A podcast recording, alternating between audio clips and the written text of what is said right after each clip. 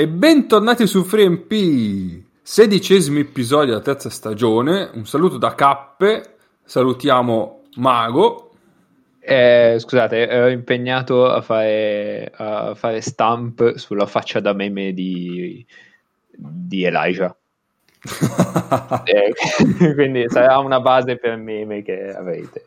No, io volevo, volevo salutare Anna Roberi che metti che il suo sogno è essere salutato in un podcast italiano di basket, noi ci portiamo avanti.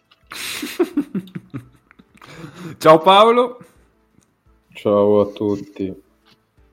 Sei triste Paolo? Sì. Ma non per i motivi che io immagino. No, no, no, no, esattamente per i motivi che tu immagini. per la scaletta. esatto. la, scaletta, la scaletta veramente mi ha abbattuto definitivamente.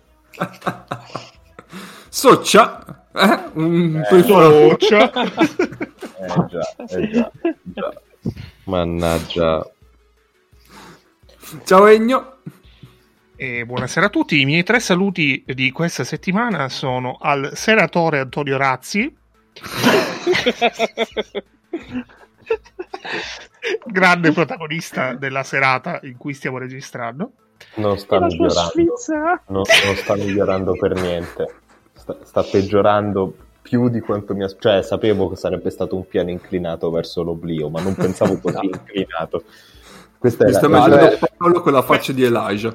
Allora, adesso, adesso la devo raccontare. Eh, il senatore era, era ospite, cioè ospite, concorrente ai soliti ignoti, un grande programma che io seguo tutte le sere. No, non è vero, è la prima volta che, che l'ho visto per caso in vita mia. E, ehm, e niente, c'era uno... Eh, con una fascia con la bandiera del Giappone in testa e le possibilità erano è un mago dei cerchi cinesi altre possibilità a caso o fa sushi. E lui ha risposto è un mago dei cerchi cinesi perché, perché aveva i caratteri cinesi di fianco alla bandiera. E vabbè. E, e soprattutto non era eh, Crozza vestito da, da razzi No, no, era quello vero. Poi ha fatto la sua Svizzera, eh, grandi momenti. E Prego, gli altri miei due saluti sono il basket italiano, e non serve aggiungere perché, e soprattutto lo saluto in tutto il suo, il suo, tutto il suo insieme. E poi, eh, questo è un saluto serio, ai ragazzi del mio programma radio in Bocconi, eh, Good Night and Good Luck, perché oggi abbiamo fatto eh, l'ultima puntata e una certa notizia è arrivata mentre stavamo chiudendo l'ultima puntata e io ho provato del dolore fisico a contenere le mie reazioni eh, facciali perché ero in diretta eh, streaming su Facebook e quindi ho avuto numerosi problemi. Infatti adesso eh, sto bevendo eh, per dimenticare anche quello. È bellissima questa cosa che tu citi per la prima volta il tuo programma quando c'è già stata l'ultima puntata. Perché Grazie. così nessuno può eh, farmi, può denunciarmi al Codacods eh, né all'antitrust. Spero che, tu, spero che tu abbia citato 3MP là a caso. Potrei. tipo, non l'ha tipo, fatto. Joe Biden, Joe Biden ha detto che è un grande ascoltatore di 3MP. Esatto. Buttata lì a caso. Va bene. Ciao Neis. Ciao a tutti, io saluto soprattutto il pubblico di Treviso che, a cui esprimo la mia solidarietà per la multa ricevuta oggi. Ah, tra l'altro su questa cosa dei pubblici che non esistono ma in realtà esistono ed esistono perché sono consentiti da norme e scappatoie, bisognerebbe aprire una parentesi che non si aprirà perché potrebbe essere la cosa che ucciderebbe definitivamente Paolo stasera. No, infatti, poverino, un po' di allora dirò una frase che non dico da un po' di tempo, un po' mi mancava. Nick ci raggiungerà a breve e come? Se ci raggiungerà perché... Eh, stasera perché eh, non è contemplata la sua assenza stasera no, perché non possiamo anche chiudere ora e salutare. Stasera Io no temo, va bene. Per intanto che, ci... mm, temo che possa entrare sparando come Yosemite Sam. Sì, sì, sì. che si alza da terra sparando con le pistole per... Però, Intanto, vediamo. Mago, per riscaldarci ti metto la sigla dell'asse perché è ora di un po' di asse play pivot. Hola. Playmaker. Centro. La famosa asse play pivot.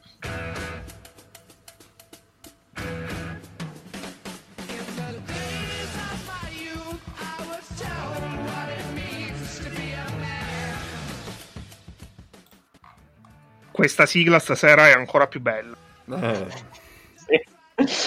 Ehm, vabbè, sono, sono, costretto a interrompere la visione di Maccabi Stella Rossa per portarci su dabitonto.com eh, dove ci dicono che il futsal Bitonto cede alla corazzata Molfetta no. ma tra gli applausi e tra gli applausi vi potrebbe suonare una frase così a cazzo, abbastanza una frase fatta, e invece no, perché ho scoperto che c'era del pubblico a non chiedetevi perché, per come. Peloso sono motivo per cui c'era Treviso. Non hanno preso multe, che io sappia, eh, però mh, mm, vabbè, forse voi che non siete nel gruppo Telegram ve ne pentirete di questa cosa, ma io ho condiviso sul gruppo Telegram il video del 3 a 2 giorni eh, Olfetta con cui abbatte il bitonto. Ecco. Ehm, ma basta, altre cose di Bitonto sono poco interessanti, se non che oggi è il compleanno di Herman Mayer. Salutiamo Terminator. Grande, super gigantista. Eh, veniamo a noi, veniamo a noi e veniamo a Sardegna Dies. Eh, devo dire che la Sardegna eh, ha una produzione di sitarelli dai nomi fantasiosi per abitante che è super, molto superiore a qualsiasi altra regione italiana. E Sardegna Dies ci parla insomma Vesting ci, ci, parla della Dinamo al completo che è tutta un'altra squadra. Eh, parla di Ventus letale e mm, di Milan e Spissu i giocatori chiave. E poi insiste perché è stata una vittoria di squadra ed è la squadra che va lodata in blocco per l'atteggiamento avuto oh. ovviamente figurati se si parla della difesa sul pick and roll, si parla dell'atteggiamento, ma è chiaro che all'interno di questo contesto si muovono i singoli.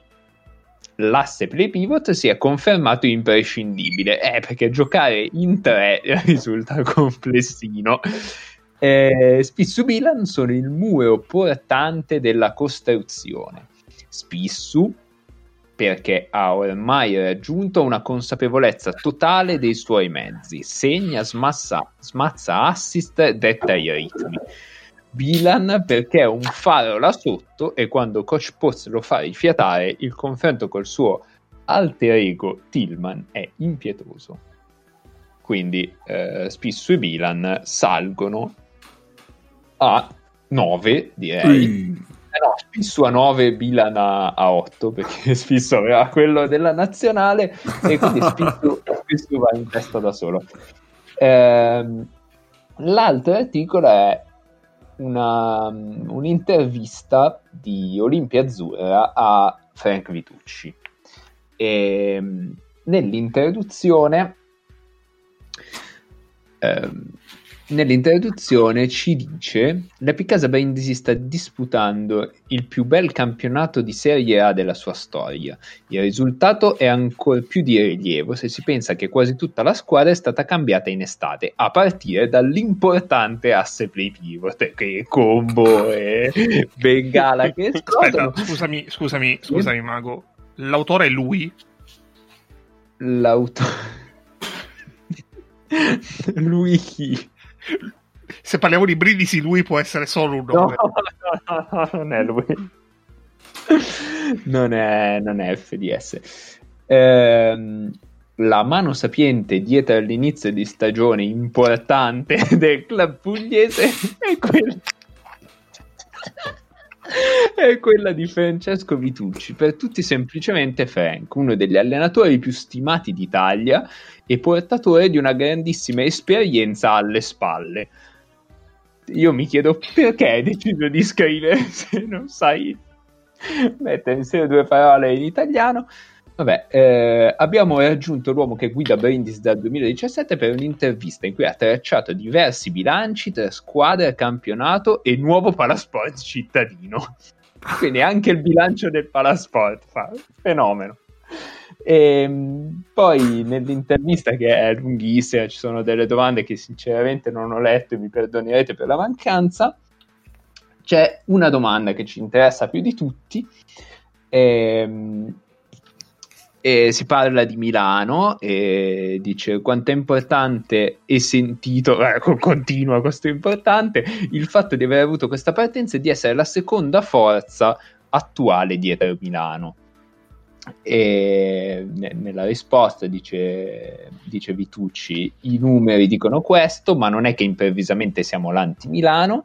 E la seconda domanda è: che poi non è una domanda ma un'affermazione, anche perché in questo momento l'asse dell'anti-Milano si è spostato con un evento del quale si è saputo pochi giorni fa.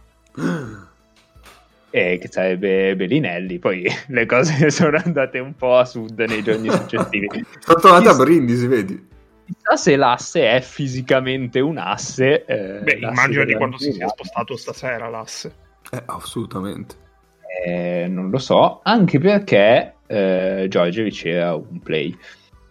Eh, eh, quindi l'asse play pivot è ehm, citata qui è Brown um, Banks, eh, si ritorna ovviamente a Bologna, e, ehm, e quindi è il secondo, il secondo, la seconda volta che vengono citati eh, come dire, postumi, non, non è che siano morti, però... Sulla passata stagione. Eh, sì, è la seconda volta che viene citato, vengono citati come asse postumo. Un po' di nostalgia. Eh, sì, sì, sì, sì, operazione Che con l'asse istituto... Eh, certo. Vedi? Torna tutto.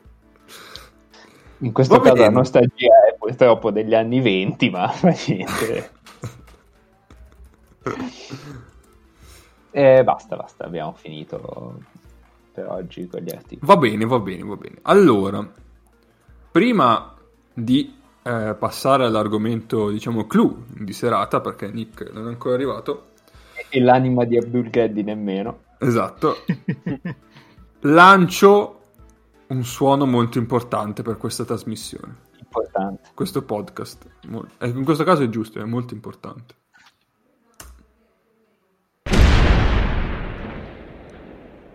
Abbiamo dato un colpo di cannone in onore di Roma, perché probabilmente saluterà, se non saluterà adesso lo farà nei prossimi mesi probabilmente, quindi come in Hunger Games succede quando uno dei partecipanti muore, si spara un colpo di cannone e quindi noi adesso l'abbiamo sparato in onore di Roma. Vabbè, Diciamo che se non saluta perché non pagano 38.000 euro di tassa eh, federale e vengono esclusi dal campionato, ha, ha, comunque salutato la decenza perché pagare la tassa federale sì, esatto. di 38.000 euro il giorno prima della deadline è salutare la decenza. Quindi il colpo di cannone è comunque adatto a prescindere. Sì, sì, sì, sì, sì, sì. Eh, beh, però comunque se Roma piange, non è che a Bologna si ride e quindi arriviamo. Mentana, esci da questo colpo. Beh, rimettiamo il cannone. No, attenzione. Il cannone è solo quando si muove. lì sono più fuochi d'artificio. Mi sto no, vabbè, dai, su, sacchetti, su sacchetti un cannone. No, no per la società, la società, se muore la società. Su Sacchetti io l'ho già detta la mia ed è chi non ha peccato scagli il primo sasso e, e, io insisto con questa... No, a proposito di Sacchetti, Ennio, eh, ricordiamo che non può andare ad allenare l'altra squadra. No, no, però può allenare la rappresentativa 3MP, perché essendo un amico di 3MP eh, noi lo accoglieremo volentieri. Assolutamente, assolutamente. Visto che fino a febbraio... Sassi... Fino a, tirare i sassi siamo bravissimi, fino a febbraio poi tempo libero ne avrà parecchio, adesso è pure di, oggi è pure diventato nonno questa, per questa grande eh, coincidenza di fattori che il primo oh, giorno, okay. in cui lo esonerano diventa nonno, che è una cosa meravigliosa. Che tempismo, Nick! Sono arrivato al momento giusto. Mamma mia, stavamo appunto parlando di sacchetti, poi puoi passare a... A chi? Eh, a chi, a chi, vediamo. Per oggi non, non mi risulta. Al motivo per cui sto finendo il mio terzo bicchiere di vino. Io sono già qua col capo sul tavolo, quando volete cominciamo. Vai, vai, cioè noi ci mutiamo adesso e poi Unleashed Nick Fiumi. vai tu fino alla, No. fino alla sigla. eh. La questione Sacchetti Scorrono avete- i fiumi. No, stiamo, Ah, scusa. stiamo perché- iniziando adesso la questione Sacchetti. Ok. Ma sono Sì, pensato- Ennio, pure, finisci pure il discorso prima di passare ad altro. Ma mm, dici a me su Roma? No, no, su Sacchetti, sai No, Paolo, è Roma, Roma non se ne deve parlare, basta. Basta. No, infatti, infatti. No, No, su Sacchetti. mm, Sacchetti, l'impressione che ho avuto riguardando la partita, perché mi sono non l'ho vista in diretta sabato, l'ho riguardata perché mi sono, ho voluto concedermi questa tortura. E, mm, è stata che credo che il primo ad essere sotto sotto contento sia lui. Perché obiettivamente era una situazione che- da cui lui non ne poteva più venire fuori in nessun modo. Eh, non credo, al di là di eh, ironie, eh, battute e robe varie che si leggono in giro, che questa, questi due mesi eh, mh, intaccheranno in qualche minimo modo quella che è stata la carriera di uno degli allenatori più importanti degli ultimi 30 anni al basket italiano. E mh, non ho detto 40, apprezzate lo sforzo. E, e quindi onestamente penso che egoisticamente da, da fan del gioco e da tifoso come unica cosa che tifo nella pallacanestro e nella nazionale sono anche più contento di vederlo solamente almeno fino a fine stagione solamente sulla panchina d'Italia andrà ovviamente andrà malissimo al preolimpico ma quello ci penseremo poi a giugno Ma mh, io ho una domanda per chi ha seguito la, la Fortitudo più di me, cioè smerdiamoci direttamente. Eh, a percentuali, facciamo il giochino delle percentuali che so che a Paolo piace. E. No, no, aspetta, prima, prima che voi comin- co- continuate con questa pantomima gossipara che, che mi sta facendo veramente raggiungere livelli di bile no- non concessi all'anatomia umana. Io ho una scatola di birre artigianali in- nel balcone perché è a temperatura grosso modo corretta, non perfetta, ma fa niente. Minacciando. Un- una l'ho già quasi finita. Ditemi voi se devo già cominciare a fare un altro ordine per un'altra scatola.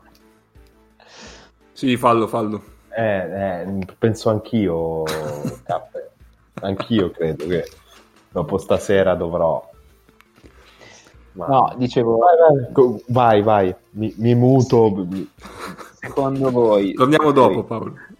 Quant'è- Mi immagino Paolo che rientra, rientra in casa stile, eh, stile Mariano. È arrivato l'uomo nero a spaccare tutto. adesso si calma. Eh, quant'è, diciamo, causato da una brutta costruzione del roster? Quant'è causato dal fatto che non si sono pigliati Sacchetti e, e, diciamo i giocatori principali? Quant'è causato dall'infortunio dell'asse play pivot che mi dicono fondamentale per giocare a basket? E, insomma, questa è la, la mia domanda a chi segue di più. Ah, vado breve prima di lasciare spazio al bolognese. E... Inteso il dialetto bolognese, lui fa- Esatto. fa tutta in bolognese. faccio tutto in dialetto bolognese, poi alla traduzione. E allora, secondo me, mh, il discorso è anche abbastanza semplice, ovvero che semplicemente non si sono presi, cioè è nata male. Perché allora io tendo a dubitare del fatto che Sanchetti sia rincoglionito del tutto.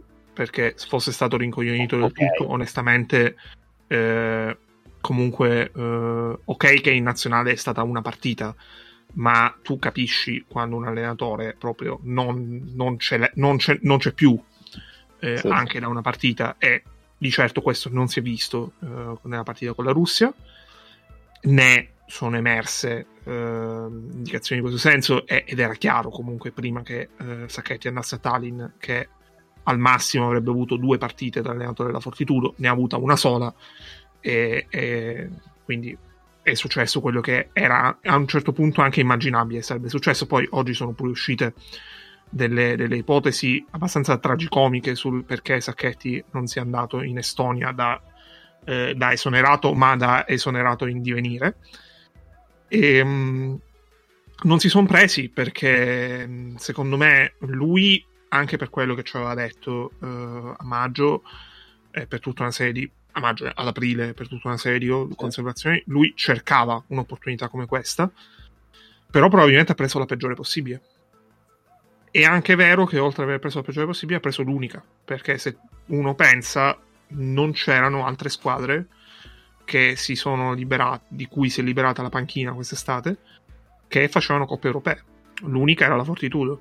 E la Fortitudo la panchina si è liberata perché alla fine con Martino cioè Martino se la stagione non fosse stata interrotta per covid ma fosse andata avanti eh, ancora un po' Martino non avrebbe finito la stagione allenatore della Fortitudo posto che ora sta facendo comunque bene a Reggio Emilia.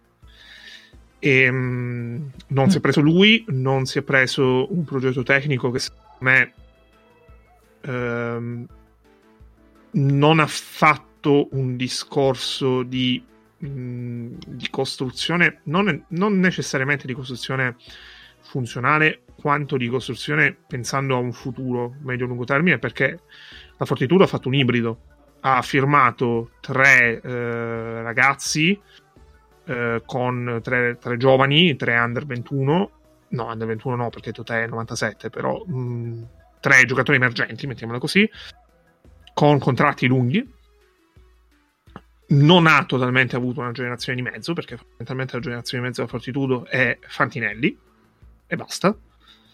E, ehm, sì, che è un 93 Fantinelli. Eh, esatto.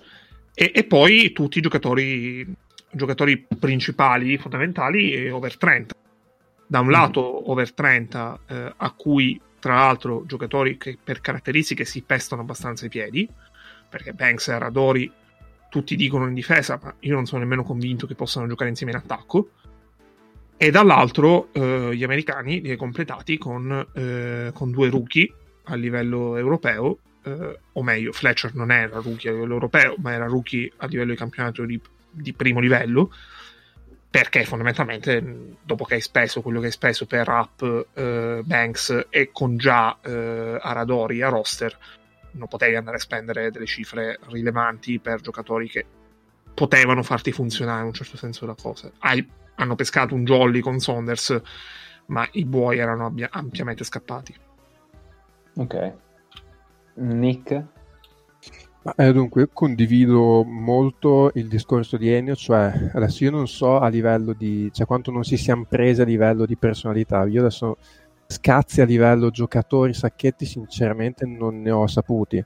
Eh, poi sai, vai a sapere gli equilibri dentro uno spogliatoio, secondo me qui a prescindere da che si siano presi o meno, c'è stato l'enorme problema della costruzione della squadra, che è una cosa che si diceva in tempi non sospetti, cioè questa squadra qua sarà quasi sicuramente la peggiore o la seconda peggiore difesa del campionato, come poi guardando i numeri era, eh, però è chiaro che tu la costruisci per l'attacco e per fare un netto che ti porti ad essere una squadra che si giochi playoff come poi era diciamo quello che secondo me era l'obiettivo reale, tu devi essere un attacco top 3, top 4 e io adesso guardavo le statistiche, la Fortitudo per offensive rating mi pare che sia decima. E quindi chiaramente quando tu hai quella difesa e in attacco sei un attacco nella media, eh, la conseguenza è che sei in fondo alla classifica. Eh, hanno costruito una squadra con troppi doppioni. Io l'altro giorno parlavo su Twitter di questo articolo che avevo letto su Medium dove eh, c'è mm, questo Conor Ark, che credo che sia tipo uno scout, un allenatore che dà una ridefinizione dei ruoli molto interessanti, no? esce da play, guardia, la piccola così, e dà una serie di ruoli offensivi e difensivi, secondo cui lui dice, secondo me correttamente, quando uno costruisce una squadra deve cercare di avere un giocatore per categoria, non più di un, alme, di, non più di un paio di giocatori per categoria. La Fortitudo ha, tre, qui lui cita una, si dice, un ruolo in attacco, che è l'initiator, sostanzialmente la stella offensiva della squadra, la Fortitudo aveva tre giocatori in quel ruolo, ha tuttora tre giocatori in quel ruolo perché Aradori, Banks e Up si diceva sono stati i primi tre marcatori dello scorso campionato, ma sono tre stelle della propria squadra. e mettere tre stelle della propria squadra in attacco assieme eh, lo sappiamo ormai tutti quanti che quasi mai eh, è sinonimo di efficienza offensiva. Quindi già tu avevi un attacco che rendeva meno di quello che teoricamente facendo la squadra con le figurine potevi pensare. Eh, difensivamente lo stesso discorso, perché se andiamo a vedere i, i ruoli no, che ci sono in quest'articolo difensivi, uno dei ruoli è lead defender, cioè il difensore che tu devi, difend- il difensore che tu devi nascondere in difesa. E anche lì Banks, Redor e Up, che più chi meno sono tre difensori che tu devi nascondere e, e, tu non solo li devi nascondere, quasi sempre dovevano giocare assieme questi tre e come facevi a nascondere? Non ci riuscivi. Quindi tu sei partito da questo enorme eh, equivoco, a cui poi ci hai aggiunto eh, degli altri errori, cioè tu hai sopravvalutato l'attacco dimenticandoti della difesa e poi in panchina tu sei andato a costruire una panchina con eh, dei giovani come Sabatini, come Palumbo, come Totè, dove tu hai scommesso più sul potenziale che sulla realtà. Tu hai detto questi sono giocatori che potenzialmente in A ci stanno bene, senza guardare alla realtà del fatto che sono giocatori che in realtà in questo momento in A, quando le cose si sono fatte complicate, sono uscite dalle rotazioni, tu ti sei ritrovato a giocare in 7, di cui di quei 7 uno era Cousin, l'altro era Saunders, che sta facendo il cambio del playmaker, che è una cosa che dimezza di colpo l'efficienza di un ottimo giocatore come sarebbe Saunders, ma Saunders da quando è arrivato sta facendo prima ha fatto nella prima partita che ha giocato il play titolare, di fatto, eh, con dietro lui Sabattini, adesso sta facendo il cambio di Fantinelli. E Saunders se deve portare giù palla, perde secco il 50% di efficienza offensiva, quindi proprio la squadra è costruita malissimo, su cui da quel punto di vista io a Sacchetti faccio fatica a dare troppe colpe. Scusa, scusa Nick, mm, mm. tu citi Saunders portatore di palla, è una cosa che lui, cioè lui intendo Sacchetti, aveva provato timidamente a fare in, uh, a Cremona in alcuni quando in certi possessi non aveva eh, Diner e non voleva che Ruzier fosse il portatore ogni possesso. Io me la sì. ricordo come cosa in campo a Cremona, però non me la ricordo esattamente come una cosa di grande successo. Esatto, ma poi tra l'altro lui la faceva come secondari, come mm. volendo... Infatti, infatti molto più spesso quello, quello, veramente di successo come secondari, quando stava bene, era Stojanovic piuttosto che esatto. Ah, cioè che magari Saunders qualche possesso da portatore di palla secondario te lo può fare, ma in questa fortitudo lui cioè, ha fatto il playmaker, tra virgolette, titolare della squadra, cioè il portatore di palla della squadra per 5-10 minuti consecutivi. Lo uccidi tu così un giocatore, ma si sono trovati obbligati a dover fare questa scelta perché Fantinelli infortunato, Sabatini oggettivamente, eh, povero Cristo, anche lui non è che gli puoi chiedere improvvisamente di fare 25 minuti da titolare in Serie A, eh, e quindi eh, sono dovuti andare così. Io forse mi aspettavo quasi più di vedere Banks in quel ruolo, perché comunque mm-hmm. male che lui l'ha fatta a Brindisi l'anno scorso, anche se comunque sempre da portatore di palla secondario perché aveva di fianco Thompson. Quindi anche lì il rischio poi è che lo sacrificassi un po' come hai fatto con Saunders. Però appunto io da quel punto di vista, dal punto di vista di coaching, a Sacchetti faccio fatica a dare grosse colpe perché io sfido adesso eh, dal monte, mi pare che sia arrivato, eh, che faccia molto meglio perché è una squadra veramente che fai fatica a tenerla assieme. Eh, non mi ricordo chi è che lo diceva, insomma, le similitudini con la Fortitudo che retrocesse nel 2009 con Huertas, con Papadopoulos, con Stroberry ci sono, eh. Squadra con tanto talento, fatta un po' con le figurine che però poi in campo cozza un po' perché insieme a tutto questo, cioè tu hai Sondres palla in mano, Aradori palla in mano, ehm, Banks palla in mano, App è un centro atipico che prende rimbalzo e porta giù palla, cioè tu hai un quarto portatore di palla perché App tante volte ti inizia il gioco da portatore di palla, un po' tra virgolette lo diciamo anche inizio, inizio anno alla Jokic, quindi tu hai questo gran casino nella partita di sabato con Brescia i tuoi momenti migliori sono stati quando erano in campo Fantinelli e Mancinelli.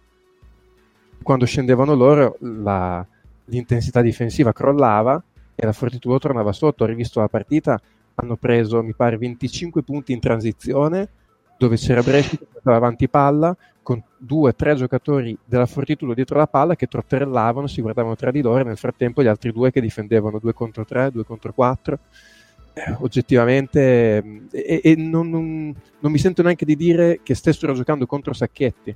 Perché tu hai preso dei giocatori con quelle abitudini cestistiche il risultato è quello. E quindi io dal punto di vista dell'allenatore non riesco a dargli troppe colpe a Sacchetti che però credo che abbia delle colpe dal punto di vista delle costruzioni, perché anche lì da quel che so comunque è stata una squadra costruita abbastanza in sintonia con la società, quindi comunque ci ha messo, ci ha messo un po' la firma anche lui, oggettivamente insomma tutti quanti qua l'abbiamo detto quest'estate, questa è una squadra che ha parecchi red flag, eh. poi se, se va tutto in porta e va tutto bene è una mina vagante, ma è molto più facile anche qua, no? come il discorso di prima dell'upside dei giocatori della panchina. Se guardiamo la realtà in faccia, è più facile che questa squadra qua sia un bel casino. Poi ci si son, ci son messi gli infortuni eh, che li hanno azzoppati, Fletcher ha avuto il Covid, eh, poi è un classico, no? quando le cose vanno male tendenzialmente tendono ad andare ancora peggio. Personalmente dispiace per Sacchetti perché mh, tra la nazionale e questa esperienza in fortitudo magari da qualche osservatore un po' superficiale prenderà della merda che non si merita, secondo me resta un ottimo allenatore, oltre che, vabbè, una persona veramente super. E, però ecco, insomma, era veramente difficile che questo esperimento andasse a buon fine. Perfetto, direi che... No, posso aggiungere una persona con dei cani molto insistenti, simpatici. Decisamente. Sì, sì, sì, sì, sì, sì. Peggio dei miei. Ah, insomma. Va bene, Nick, eh, adesso ti, scalda- ti sei scaldato la gola. Dai, Nick, le... adesso vogliamo vedere il dolore, quello vero. E allora, adesso passiamo all'alta sponda bolognese perché se la Fortitudo è esonerato Cappe, Cappe, scusami, dimmi, dimmi, dimmi. Vogliamo consigliare eh, ora le partite da vedere e poi andare? no, no, quello lo facciamo dopo. Cioè, I tempi comici sigla, sono perfetti così. La sigla di Minoli quando faceva Mixer. no, e il dolore no, via. No, mamma, no, mamma, l'altra la metta, quella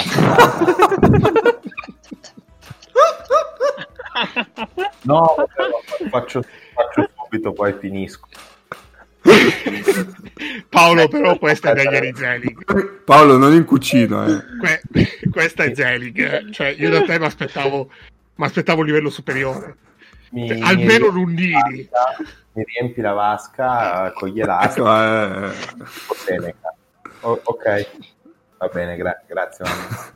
Adesso fa un tutorial, su, fa un tutorial su TikTok su come, come tirarsi in diretta. Torniamo a noi, torniamo a noi. Allora, se la Fortitudo ha esonerato Sacchetti, dicevo, la Virtus con una breaking di eh, due orette fa, tre orette fa, ha esonerato Giorgevic. È un fulmine un po' al cielo sereno. Così. Così. Così. Senza senso. Dai, dai. Cielo, cielo un pochino nuvoloso, dai. Eh, allora, perché... Tanto vabbè, su sta roba qua ci sarebbero da dire talmente tante robe che è avvenuto così all'improvviso che mi prenderò sicuramente qualcosa per strada perché oggi eh, sono stato a, a, pranzo a casa dai genitori di Elisa, a cena da mia mamma ho, ho messo via il telefono salvo che alle 8.35 suona al telefono un mio amico che, con cui credo che ci conosciamo da tanto tempo, ci siamo sentiti una volta, credo, al telefono, dico, porca miseria, cosa è successo? Tiro su, oh Nick, hai sentito cosa è successo? Io distinto ho risposto, chi è morto? Perché 2020, cioè, sostanzialmente, eh. solitamente perché è morto qualcuno, e mi dice hanno esonerato Giorgio, dice, giustamente il giorno che te ti rilassi un attimo, giustamente qua, spettacolo, champagne. Eh, ma come... sapevano che tu avevi abbassato la guardia. non ti puoi distrarre un secondo in questa città, è una cosa incredibile. E Come dicevano alla fine di Invito a cena con delitto, quando il figlio chiede al padre chi è morto, e lui risponde: È morto bel weekend. E, e più o meno è esattamente così. Poi ecco, prima di partire sulla Virtus, faccio una piccola chiosa sul grande universo che è Basket City, no? perché come immagino che no, abbiate letto in questi, in questi mesi, no? da quando sono tornati in Serie A sia Virtus che Fortitudo, le dichiarazioni, Basket City è fondamentale per la Serie A, senza Basket City la Serie A non sarebbe la stessa cosa, Basket City porta X mila spettatori, porta X mila soldi, X mila tutto quanto, Basket City a livello di immagine secondo me tra la gestione della questione Sacchetti in Fortitudo e quello che ha combinato la Virtus che ricordiamo una settimana fa, cioè eravamo qua pronti ad andare alla conquista dell'anello NBA, la settimana dopo esonerato l'allenatore che aveva detto che questa era la miglior firma degli ultimi 40 anni. E che aveva detto restiamo umili. Ecco, restiamo... No, questo ho detto ieri sera, ci arriviamo e restiamo umili. Ah, ok. C'è tutto un una roba interessante secondo me dietro. Eh, però ecco, secondo me Basket City dal punto di vista di immagine non è che abbia contribuito esattamente, però vabbè, insomma, eh, quantomeno da cose su cui scrivere. Eh, niente, il fulmine in realtà c'è il sereno se si guarda la cosa un po' superficialmente perché in realtà segnali di tensione c'erano, c'erano da parecchio tempo cioè che i rapporti tra Giorgevic e la società non fossero proprio serenissimi era un po' che eh, lo, lo, lo, si sussurrava a Bologna. Eh, Tutto la... scritto, punto. Punto. ecco, non, andiamo oltre. Eh, la questione Bellinelli è la questione di un allenatore che eh, in una squadra che quest'estate era stata costruita in un certo modo. Secondo me, comunque, bene, cioè la Virtus, l'abbiamo detto tutti quanti, ha fatto un roster con un bel potenziale e comunque, cioè già dal giorno 1 comunque competitiva, però con dei giocatori che potevano essere Adams, che poteva essere Abbas, che poteva essere Libegovic, da inserire nel contesto ed è un lavoro che per l'allenatore richiede del tempo, richiederebbe anche un po' di calma, tra l'altro la Virtus che sul campo stava ottenendo risultati in linea con quelle che erano poi le aspettative della società, perché oggettivamente con la Milano che si è vista fino adesso, eh, anche le sconfitte extra che sono venute fino adesso non è che ti danneggiassero troppo, e l'obiettivo era vincere l'Eurocup, cioè non è che ci sia tanto da dire, cioè la, questa società qua vuole vincere l'Eurocup per accedere all'Eurolega e la Virtus da quel punto di vista, cioè, penso che a Giorgiovic gli si potesse dire poco perché la Virtus in Eurolega fin qua è stata perfetta. E improvvisamente arriva Bellinelli, anche qui, quello si fulmina ciel sereno perché è stata un'operazione di neanche 24 ore, fulmina ciel sereno e arriva un giocatore su cui oggettivamente cioè, ci sono dei dubbi perché Bellinelli degli ultimi due anni in NBA l'abbiamo visto tutti. Cioè, non, è, non, è, il Bellinelli di Chicago, non è il Bellinelli di Philadelphia. È stato un giocatore. Scusami, scusami Nick, io dubito a questo punto, in, sulla base di quello che abbiamo detto l'ultima settimana, che l'abbiamo visto tutti, ma, ma lo dubito veramente. sì. Io ripeto, poi aspetto di vederlo, eh, però ripeto che la mia paura è che il nome Bellinelli in questo momento abbia più valore del giocatore Bellinelli. Poi, appunto, mm. non l'abbiamo ancora visto giocare, però insomma, i dubbi li avevamo un po' espressi anche insomma, le volte scorse.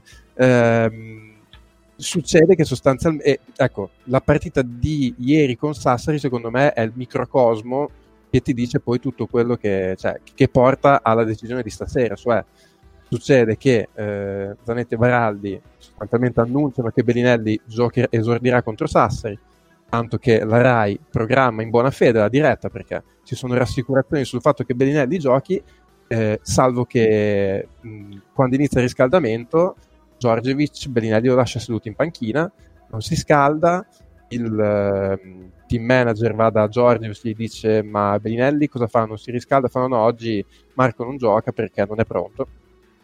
E, e lì insomma mh, sguardi di ghiaccio come non gioca, cioè quindi abbiamo organizzato, abbiamo fatto battage, tantame e tutto quanto, no, Bellinelli non gioca, Giorgevic è uno che le decisioni non se le fa calare dall'alto, eh, non questa volta almeno, perché le decisioni dall'alto ne sono cadute più di una volta in realtà in questi anni, ma vabbè, questa volta non si fa calare la decisione dall'alto e Bellinelli non gioca. E Giorgevic eh, diciamo, mostra tutto il suo ottimo umore facendosi espellere dopo 8 minuti per sì, un fischio su Teodosic, però oggettivamente un'espulsione leggermente esagerata, tra l'altro nel silenzio del palazzo dello sport, cioè gli urli che Giorgiovic ha fatto con gli arbitri sono sembrati oggettivamente un po' propositati.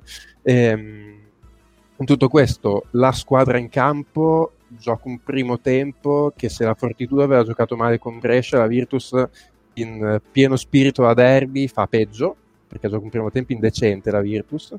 Eh, nel secondo tempo la riprende salvo che nel momento in cui rientra Teodosic in un minuto praticamente eh, la partita finisce in favore di Sassari. Anche Teodosic ieri oggettivamente gioca una partita misteriosa.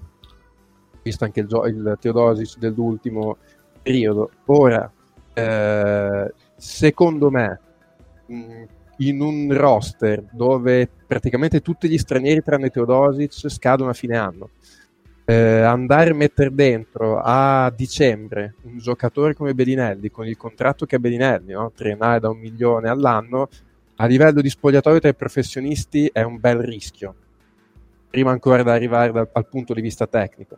Se uno deve fare 2 più 2 con quello che si è visto in campo ieri, eh, oggettivamente questo, questa serenità, per non parlare del numero di maglia di Abbas, eh, eh, perché cioè, quello che è proprio andato sotto un treno con l'arrivo di Bellinelli è proprio basso, eh, ricordiamo, eh, ha ceduto di sua spontanea volontà al numero 3 Bellinelli, ricordiamo che questa è la versione ufficiale. Ecco, se uno guarda quello che è successo in campo ieri, oggettivamente tutta questa serenità non si è vista e guarda caso oggi arriva l'esonero di Djordjevic, che tecnicamente non ha senso, perché tecnicamente non ha un senso l'esonero di Sasha Djordjevic, e infatti io sono abbastanza convinto che questo esonero non abbia attinenza col campo. Sono stati probabilmente scazzi fuori dal campo, eh, la questione di Bellinelli è stata la goccia che ha fatto traboccare il vaso e siamo arrivati a... Io onestamente ho perso il conto. Siamo arrivati all'ennesima decisione tecnicamente senza particolare senso di questa dirigenza. Ora, io da tifoso Virtus, per carità, ringrazio di poter... Ringrazio il dottor Zanetti di poter vedere con la maglia della Virtus tanti bei giocatori, oggettivamente in campo una gran bella squadra, però oggi abbiamo avuto un'altra dimostrazione di come tutto quello che è mh, oltre il risultato del campo della singola partita, neanche di un campionato, di una competizione della singola partita, eh, sia fuori da, dalle logiche di pensiero di questa dirigenza.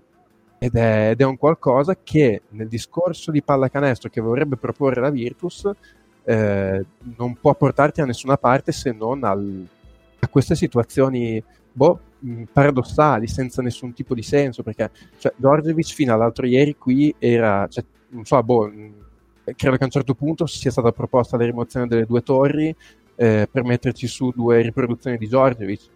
Per cui era tipo il dio in terra, improvviso, e poi adesso esonerato, così, pum, dalla mattina alla sera, senza particolari spiegazioni. Io, cioè, mh, oggi dire, a me non piace dire ve l'avevo detto, per oggi dire era tutto abbastanza evidente è anche troppo facile, cioè far gol a porta vuota. Però questa è la realtà della Virtus, lo diciamo da tempo, lo diciamo dai tempi di Panther, da quando, da quando ci fu la, la, società che minacciò azioni legali perché i giocatori dopo una sconfitta erano andati in discoteca eh, alla vigilia delle Final Four di, di Champions League, eh, lo dicevamo quando la società, eh, dopo che Fontecchio l'estate scorsa era stato firmato, su intervento dei tifosi decise di rescindere il contratto, eh, boh, quando ancora, non so, ne possiamo pescare mille, cioè le dichiarazioni di Baraldi le leggete tutti, tutti i giorni. Eh, e eh, per ultimo, ecco, la masterclass di Giorgevic, la trollata sulla più grande firma degli ultimi 40 anni, eh, che oggi risulta come essere stata, io credo, boh, forse la più grande trollata della storia della pallacanestro italiana, perché Giorgevic una settimana fa era già poco contento di quello che stava succedendo. La presentazione della conferenza stampa di Bellinelli è un inno alla maragliaggine, nel senso, cioè, se si poteva peccare di Ubris in quella conferenza stampa si è andato oltre e, e Giorgevic è stato al gioco. Zanetti ha detto questo è il più grande giocatore italiano della storia e, e Giorgevic ha guardato e ha detto no, no, questa è la più grande firma degli ultimi 40 anni del basket italiano. E poi una settimana dopo, quando gli hanno detto tu lo mandi in campo a giocare, ha detto no, lui non gioca. E ricordiamo che quando è stato il momento di mandare in campo Teodosic, eh, al suo esordio due anni fa, eh, Giorgievic non ha avuto problemi, nonostante le raccomandazioni fossero 10-15 minuti, a tenere in campo 30 minuti contro Venezia e fargli vincere la partita. Quindi Giorgievic l'abbiamo visto in questi due anni che non è uno che si pone problemi eh, nel contingentare minuti ai giocatori. Lo stesso Teodosic sta giocando dei 25-30 minuti quando le raccomandazioni ufficiali dei medici, ufficiose dei medici sarebbero una decina di minuti a partita in meno. Quindi Giorgiovic non è quello che si pone i problemi di far giocare un giocatore non pronto. Quindi insomma, secondo me la trollata della più grande firma degli ultimi 40 anni di basket italiano oggettivamente resterà nella storia. Ora, tifoso bolognese, da basket citista, io spero che tanta gente cominci ad aprire un po' gli occhi la smetta di prendere l- la difesa a, come si dice, a spada tratta di questa società a prescindere da tutto quello che succeda. Poi, oh, se si vuole continuare a dire che va tutto bene, fate pure, però a me sembra evidente che non va tutto bene. Posso? Avanti pure. Secondo me succede il contrario. cioè? Allora, no, mi spiego. Ehm, che ci sarà della gente che aprirà gli occhi e si renderà conto quanto tutto questo mh, sia una, una scena da operetta, non, non, non più nemmeno ovviamente su binari decisamente diversi, perché una cosa è eh, fare, prendere decisioni eh, riguardanti il management del personale sportivo, come quelle che ha preso la Virtus Bologna stasera o settimana scorsa per fare un contratto a Bellinelli. Un'altra è una roba tipo, tipo Roma, ovvero non pagare gli stipendi per mesi e mesi e mesi fino ad arrivare al fallimento. Però eh, le scene del basket italiano, cioè il basket italiano di questi anni è pieno di scene di questo tipo.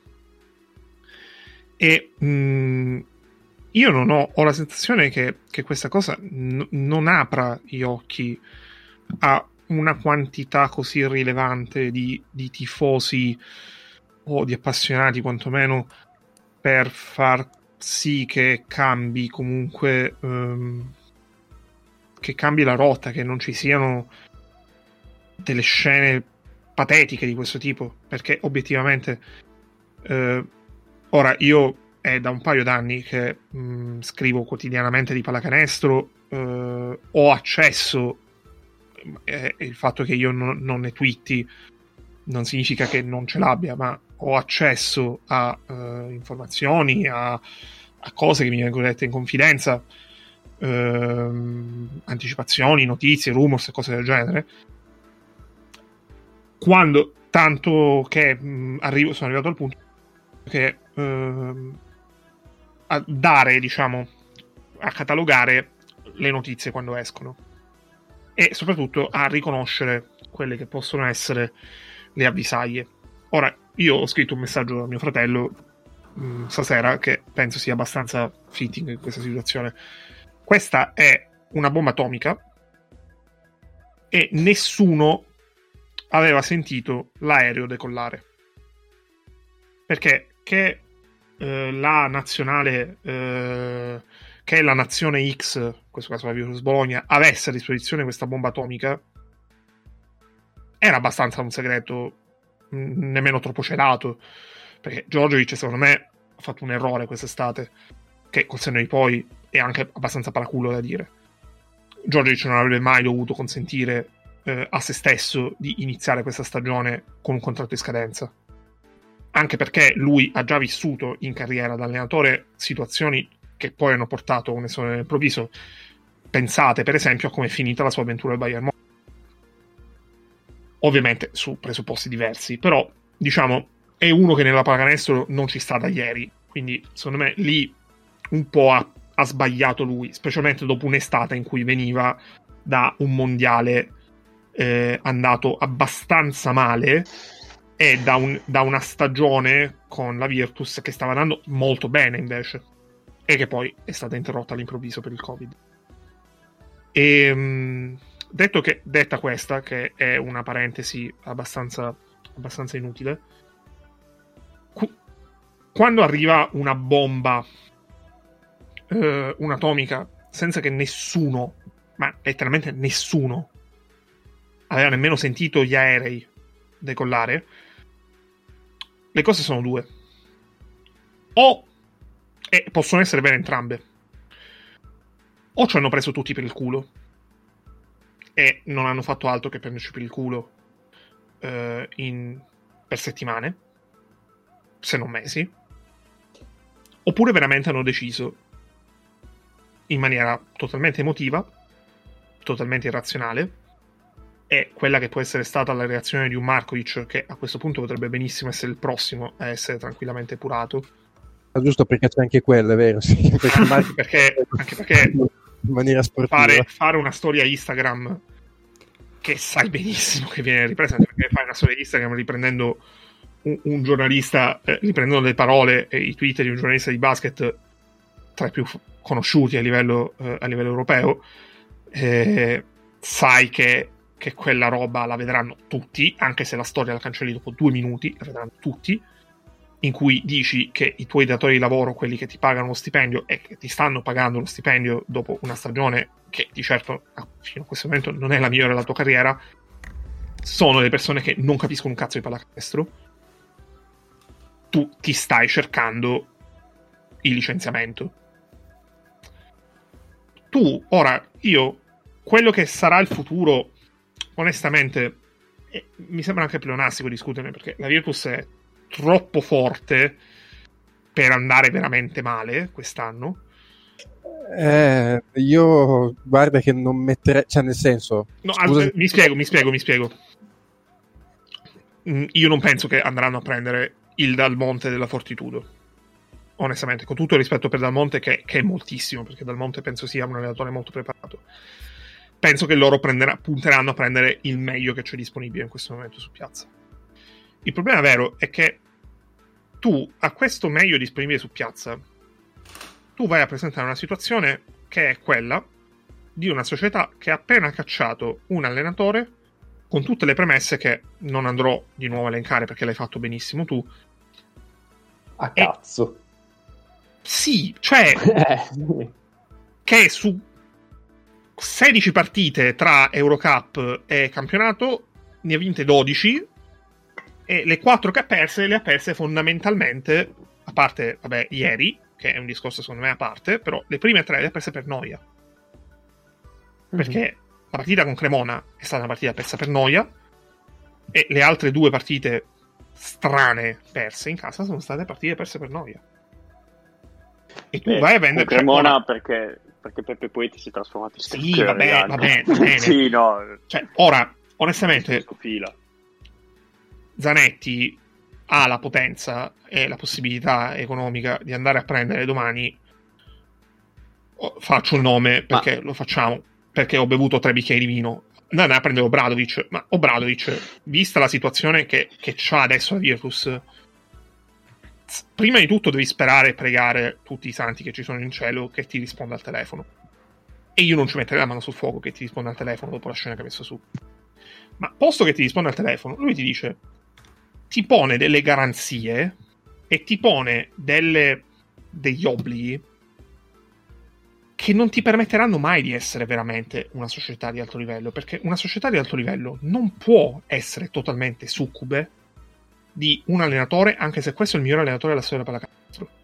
E tu comportandoti in questa maniera, con, una- con un episodio tipo oggi, e soprattutto con quello che appare pubblicamente, quindi al di là di quello che può apparire dietro le quinte, che presumo sia anche peggio, tu ti mostri debole, ti mostri vulnerabile e ti mostri dicendo ok, vieni qua, hai carta bianca, ma hai letteralmente carta bianca. E questo significa che se Obradovic, invece di essere allenatore, posto che magari Obradovic non ci andrà mai alla ma se Obra- che va alla Virtus Bologna, invece di essere allenatore che ha vinto nove volte l'Eurolega, è l'allenatore dell'anno scorso al Fenerbahce, quando obiettivamente anche lì è una stagione nata male e non è finita peggio, ma perché è arrivato il Covid.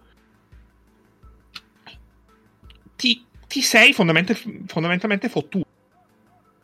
Per- però nessuno ti dirà che ti sei fottuto perché hai il nome.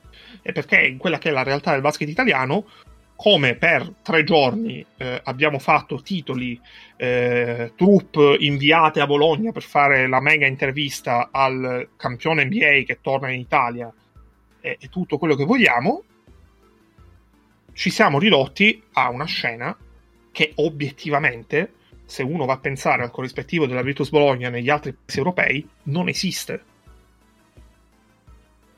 Cioè, non esiste che il Barcellona, il Real Madrid, Basconia, Malaga, eh, Valencia, eh, l'Alba, il Bayern, tutte le squadre di Eurolega, le prime squadre di Eurocup si caccino in una situazione del genere. Non esiste. E infatti, secondo me, il problema è esattamente, cioè, hai centrato esattamente il punto. Cioè, tu oggi puoi anche andare a prendere Obradovic, va bene? Tu oggi puoi andare a prendere Greg Popovic, tu oggi puoi andare a prendere chi cazzo vuoi. Prendi Murigno. Puoi prendere chi vuoi allenare. Il problema è che con, presu- con questi presupposti societari, con, con i presupposti che hanno portato al licenziamento di Giorgevic, dove vai? Tra un anno sei da capo con chiunque prendi. Perché tra un anno tu sarai da, pa- da- da capo con chiunque prendi. A meno che tu non dici io prendo uno yes man, ma con gli yes man ad alto livello non vinci. Tu vuoi vincere perché stai rompendo le scatole da tre anni che vuoi vincere tutto. Perché Giorgevic non è uno yes man, ha tenuto botta una volta, ha tenuto botta due volte, la terza volta come si dice a Bologna, ti è salito su per una braga. Mm, non lo so dove si vuole andare, cioè perché se tu di, adesso io leggevo no, i nomi che giravano stasera, appunto Scariolo, Banchi, va, va, va, eh, cioè è gente che se tu continui ad avere questa condotta a livello societario, tra un anno sei da capo. E quando licenzierai quello, ne prenderai un altro, dopo un anno, se non meno, sarai da capo con quello nuovo. E con questa condotta societaria tu sarai sempre a questo punto, questa è la società che ha mandato in panchina Pino Sacripanti esonerato a Cantù con Giorgevic che semplicemente ha avuto il weekend non ha fatto in tempo ad arrivare per andare in panchina lui. Con Panther che quella partita fa 40 e a momenti fa vincere la partita da solo con la società nel panico perché sperava che la Virtus perdesse per esonerare almeno Sacripanti da perdente. Siamo a questi livelli qua. Cioè siamo una società che esonera Consoli- che, che caccia via Consolini uno di quelli che ha fatto venire fuori Bellinelli per dire un nome dai, da, dal settore giovanile della Virtus dice sì, no, ma tanto cioè, va, va, comunque lui non aveva più stimoli, andrà, smetterà di allenare e tre giorni dopo firma Reggio Emilia. Cioè, c'è una società che crea queste situazioni dove vuoi andare ad alto livello, dove vuoi andare, tu continuerai a spendere soldi per arrivare fino alla prossima crisi, dove resetterai tutto e ripartirai da zero. Perché adesso attenzione, questa è una squadra che a livello di costruzione tecnica continua ad essere figlia di Teodosic. Eh? Ora io non so dopo questa cosa qua Teodosic come andrà in campo. Ma se tu a questa Virtus togli Teodosic, non è più una squadra così tanto forte che non può perdere, a meno che tu non trovi un allenatore che improvvisamente fa click con l'altro gruppo, col gruppo restante di giocatori che è di valore. Però oggi tecnicamente la Virtus è una squadra che quando c'è da risolvere la partita, oh, 5 fuori, palla Teodosic, si pensa lui. Non si esce da quello partito in questo momento. Quindi anche tecnicamente tu adesso hai una, hai una bomba in mano non so esattamente che cosa vogliono fare, eh, resta il fatto che Markovic una verità l'ha detto. Chi ha preso questa decisione di pallacanestro non capisce assolutamente nulla. Perché in una situazione del genere tu l'ultima cosa che fai è questo. Esonerare l'allenatore. E in farlo una... in questo modo. Esatto, in una stagione dove tu tra l'altro continui ad avere la lente di ingrandimento di Eurolega su di te. Perché giustamente Eurolega lì che ti guarda e dice aspetta un attimo, se tu magari quest'anno vinci l'Eurocup, e l'Eurocup e vuoi una licenza pluriennale con noi, cioè ci devi dimostrare comunque di avere un minimo di raziocinio, un minimo di solidità. No, aspetta, aspetta, mm, qua sarò breve perché sennò diventa un batti ribattito a noi due. Allora, secondo me su questo Eurolega non, non si fa nemmeno tantissimi problemi perché obiettivamente esempi di management quantomeno discutibile eh, in Eurolega questa, negli ultimi anni ne abbiamo visti. Eh, secondo me questa, quello che è successo oggi non sposta di una virgola la possibilità che esiste per la Virtus di arrivare in Eurolega 21-22 a prescindere dal risultato dell'Eurocup che secondo me è molto alta e mm, quello che mh, mm, è che a me lascia veramente perplesso tra l'altro è che in realtà un esempio di management con molta meno drammatizzazione, con molta meno eh, sceneggiata eh, teatrale. Eh, in Italia in questi anni ce l'hai perché obiettivamente Milano che cambia allenatore ogni due anni siamo lì sì sì assolutamente e, però e Milano... qui stava andando tutto bene eh appunto esatto. appunto okay. questa è la cosa e questa è la cosa eh. folle cioè Milano comunque Banchi va via dopo che escono eh, male, ma nemmeno tanto male definibile con Sassari. Repece va via dopo che escono presi Beh. a calcio in culo da, da, Trento, Pianigiani va via dopo che escono presi a calcio in culo da Sassari, quindi comunque lì c'è stata, però lì in realtà quella che è la delegimi, delegimi, de... delegittimazione. Caffè, ah, dillo tu che... dell'allenatore in carica, bravo, dell'allenatore in carica al, almeno a livello di dietro le quinte e tutto quello che volete. Non nasce nel momento in cui eh, Milano esce perché perde la semifinale con Sassari o con Trento o con Sassari di nuovo ma nasce prima. Quello che ehm, come gli episodi scatenanti avvengono prima. Ma è com- questo è quello moltiplicato per 10 con tra l'altro alle spalle un passato recente molto più mediocre.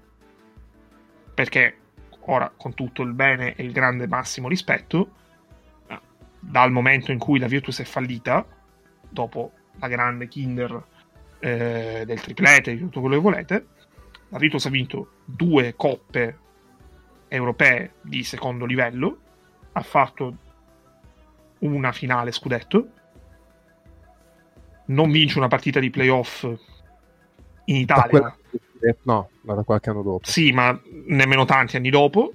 E 9 poi. Due finali Coppa Italia perse, una retrocessione sul campo e una quantità enorme di annate anonime. E formalmente questa Virtus di Zanetti non ha ancora mai giocato una partita di playoff. Non l'ha giocata perché è successa una pandemia, ma non l'ha giocata. Ah, tecnicamente ne ha giocata una a... Cioè, in Coppa Italia l'anno scorso e sappiamo come è Champions andata. La finale di Champions League. No, no, io non dico, non dico alto livello, dico comunque playoff, serie playoff dove ti giochi lo scudetto. Mm. Però ecco sì, cioè, no, no, ma sono assolutamente d'accordo. Poi lascio andare voi perché effettivamente abbiamo fatto un, un dialogo a due. Beh, ma qua è un... Beh. avete detto tutto voi cheat. Però, perché se è un dialogo, di solito sei in due. Ehm, Effettivamente sì. no, questo è puntacazzismo. Ehm, boh, direi che volendo possiamo anche passare se non abbiamo cose da dire. Sì, no, più che altro adesso vediamo chi arriverà. Poi magari... Esatto, sì. No, il pun- l'unica cosa di cui sono un attimo perplesso è come reagisce il nucleo serbo a questa cosa. Cioè, No, uno l'abbiamo secondo me- scoperto, l'altro bisogna vedere perché che l'abbiano fatta mh, non lo so, se fosse una, un- una società normale direi vabbè, non possono aver preso questa scelta senza che i due probabilmente giocatori più rappresentativi di questa squadra lo sapessero. Però... E- però, però ormai cioè, non, non mi stupirei più di nulla, quindi bis- secondo me bisogna capire questa cosa perché sembrava fossero quasi un tutt'uno, no? Giorgevic e Teodosic e Markovic. Beh, Sì. Teodosic Quindi- e Markovic probabilmente sono arrivati perché c'era Giorgiovic. Eh, esatto, quindi Quindi non lo so, mi, l'allenatore... mi incuriosisce capire come reagisce Teodosic a, a questa cosa. Cioè, quel- l'impressione che ho io è che questi giocano al 50% se va bene. Poi Eh. dipende chi arriva, chiaramente. E per me Markovic, eh, io non so se Markovic arriva al 2021 con la maglia questo punto, eh. Lo mangia il panettone. eh, per, me, per me il prossimo che salta lui. è- E, e tra l'altro, cioè, Giorgevic e Markovic avevano un mirino sulla schiena da un po' di tempo. eh. Se vi ricordate, ne abbiamo parlato un po' di tempo fa e puntualmente Sì, sì, sì. la cosa si è verificata. Secondo me, anche con quello che ha scritto ieri Mar- che ha scritto su Instagram Markovic, per me è difficile che non dico lo rivediamo in campo con la maglia della Virtus, ma io a questo punto, se, cioè, una dirigenza saggia non lo mette più in campo con la maglia della Virtus, Markovic, perché tu non sa- cioè, Markovic è un matto vero, tu non lo sai cosa può fare la prossima partita con la maglia della Virtus, quindi tu nel dubbio dici, vabbè, senti Stefano, tanto a fine anno comunque ti avremmo dato un calcio in culo, te lo diamo adesso e, e diamo 30 minuti a Paiola e tanti saluti. Quindi Markovic va gratis alla Fortitude. Sarebbe un plot twist clamoroso. Markovic, tra l'altro, in una situazione del genere, è capace che fa l'MVP del campionato. Solo Sì, sì.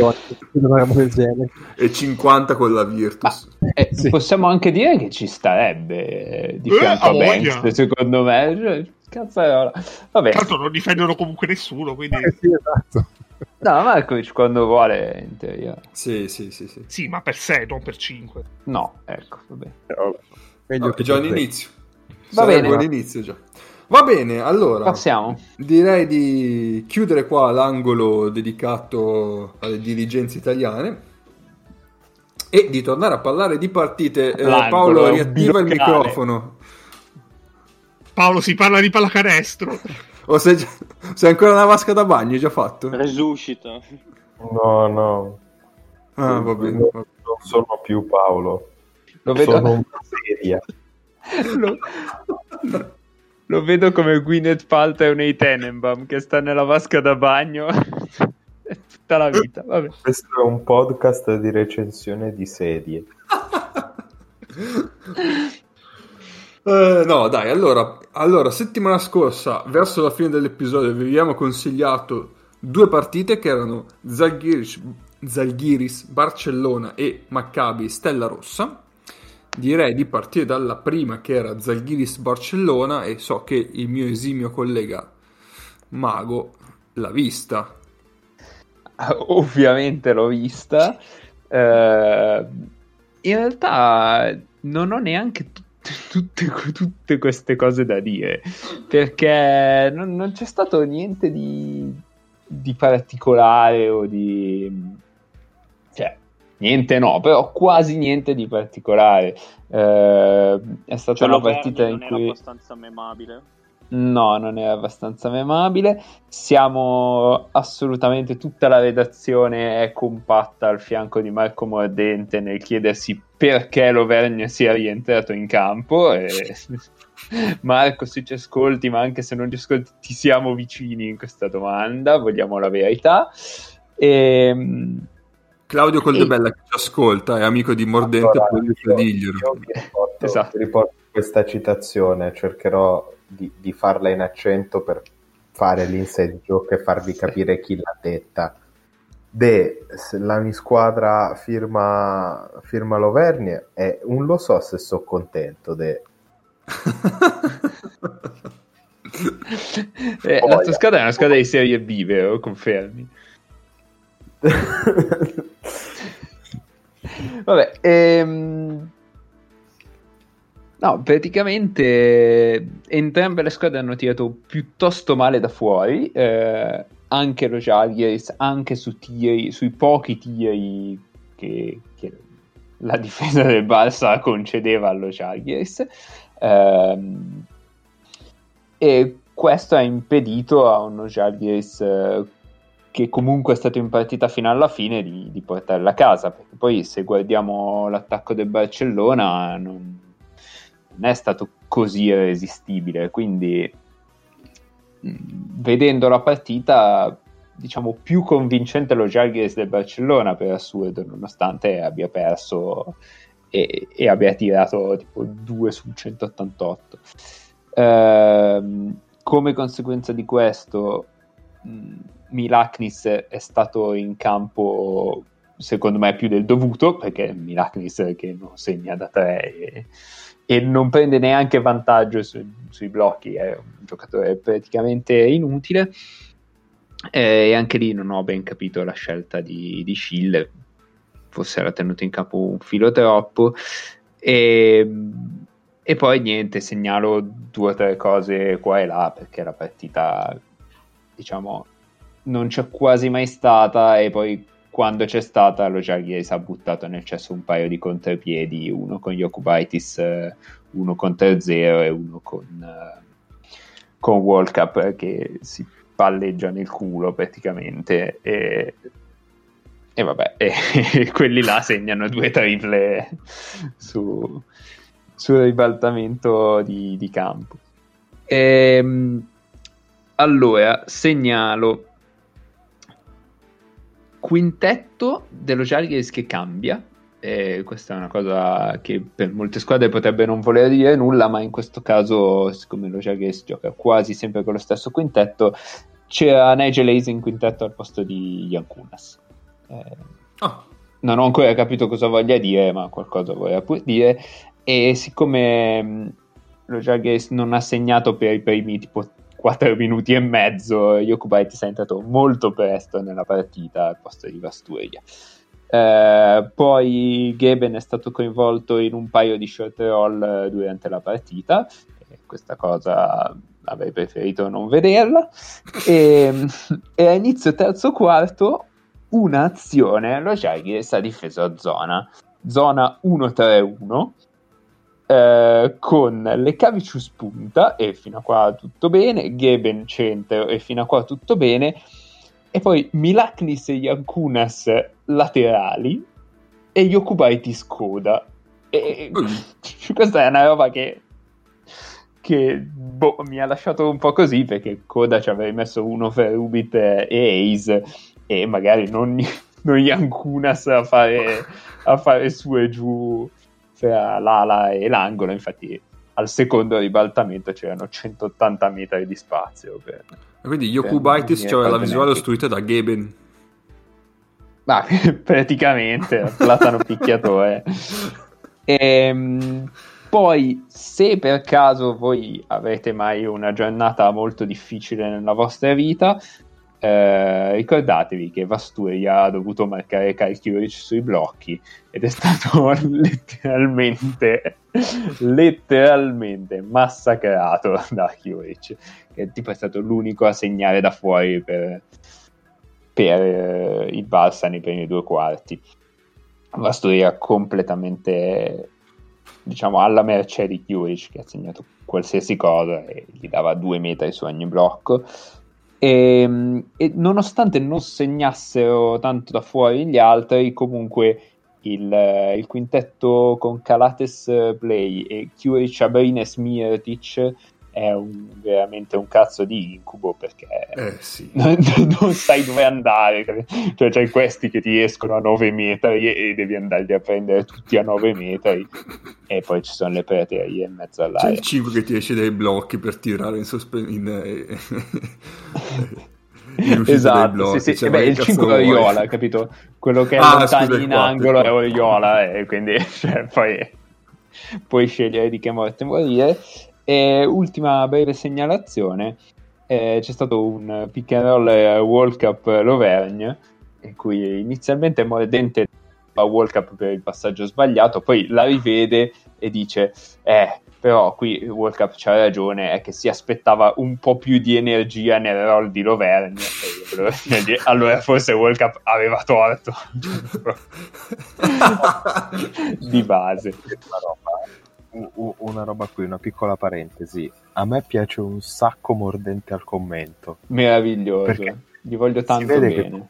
Sì. L'hai istruito per dire sì, però non fare troppo il giocatore che, che, sa di che cosa sta parlando. Però lui non ce la fa. Quindi esatto.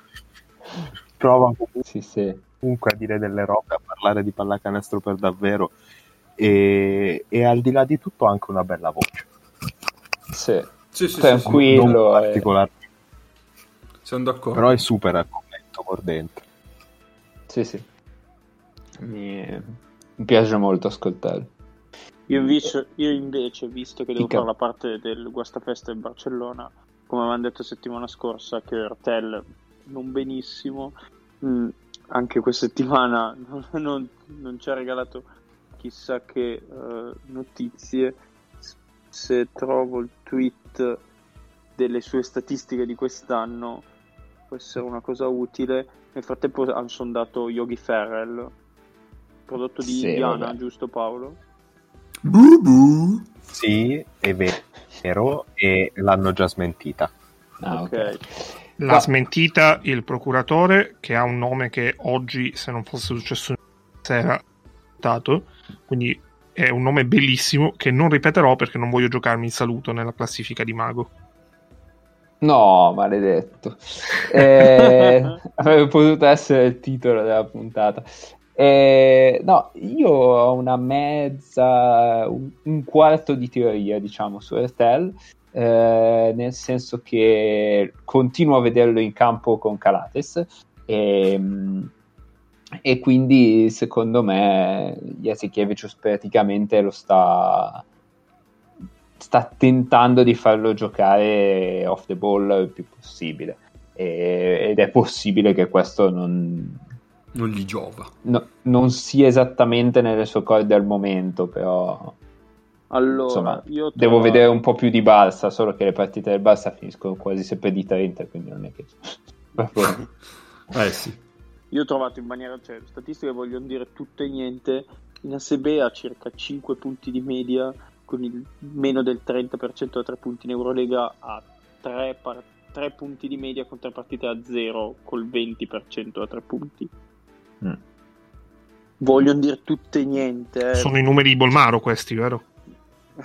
Diciamo, diciamo che essendo il Barcellona sei anche nella condizione in cui puoi dire mm, sti cazzi se Tel non mi fa assolutamente niente fino a marzo e da marzo in poi si mette a giocare.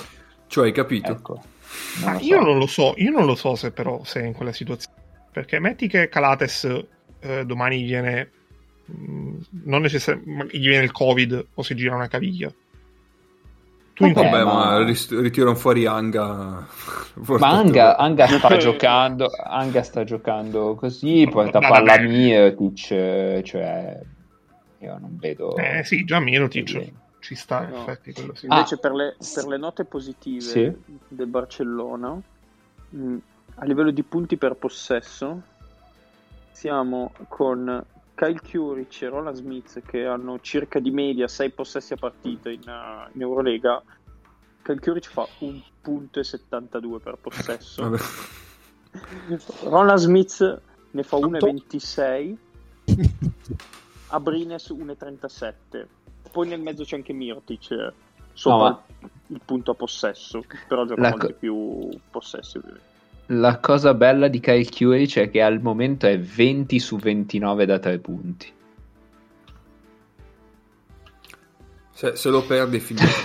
Cioè, 20 su 29 Cioè, non, non- non vale, non è una cosa... Vabbè.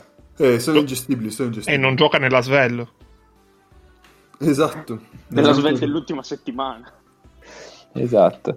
E, e tra l'altro segnalo un 1 contro 1 di Jokubaitis su Kuric, con Jokubaitis che va in step back, Kuric che pe- perde due metri sullo step back e glieli recupera saltando e lo stoppa. Cioè, no, no, ma Kuric ha un- un'attività, cioè ha delle caviglie irreali per uno che tira così bene.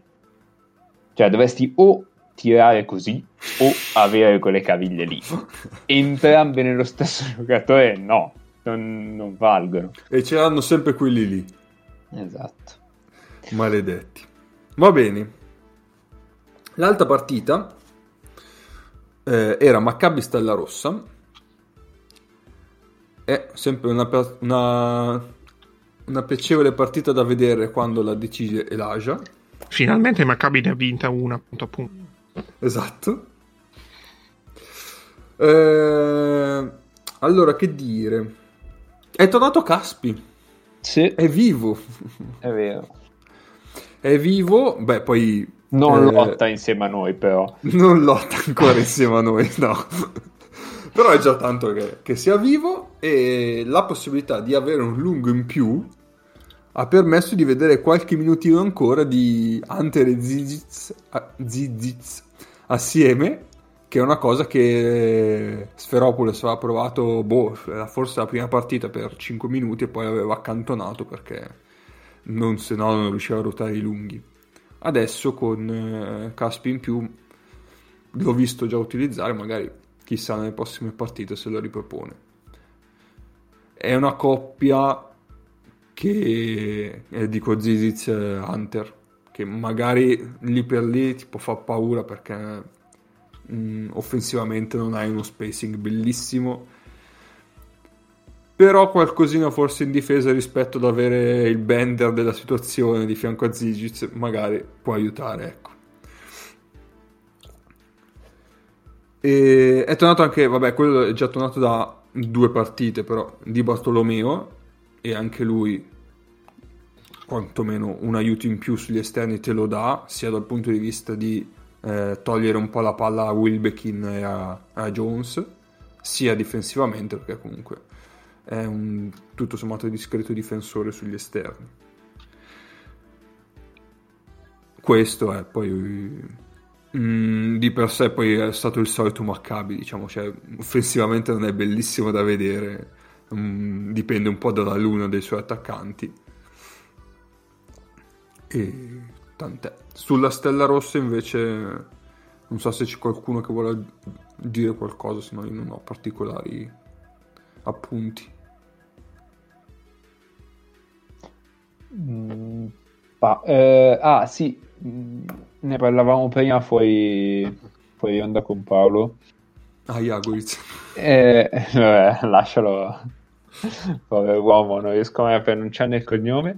Eh, ho notato questo quintetto con coppia di lunghi Jagodic e, e O'Brien che, che secondo me funziona abbastanza bene l'altro lato della medaglia è che poi giochi con un quintetto con due diciamo lunghi veri no? non so esattamente come, come chiamarli e, e non è forse non è la migliore delle spaziature, eh, però tutto sommato può essere un quintetto eh, quello con eh, oddio, Kuzmic e Ritz che protegge un po' di più il ferro e potrebbe non, non essere male.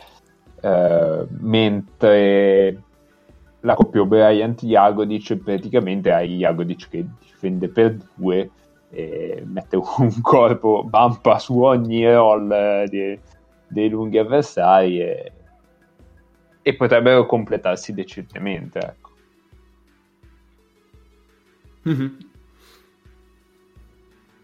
altri? no direi mm. che quindi Beh, io, io sono in debito di... Di un Boscogno? Di un Bascogno, di un Bascogno. Vai, vai, vai, vai. Perché... Vabbè, no, la partita di per sé è stata abbastanza... Sì, contro chi? Perché. È stata abbastanza terribile, era Bascogna Efes, eh, con Bascogna che non aveva Vildosa. Quindi diciamo, il 50% del, del, nostro attacco palla in mano non c'era.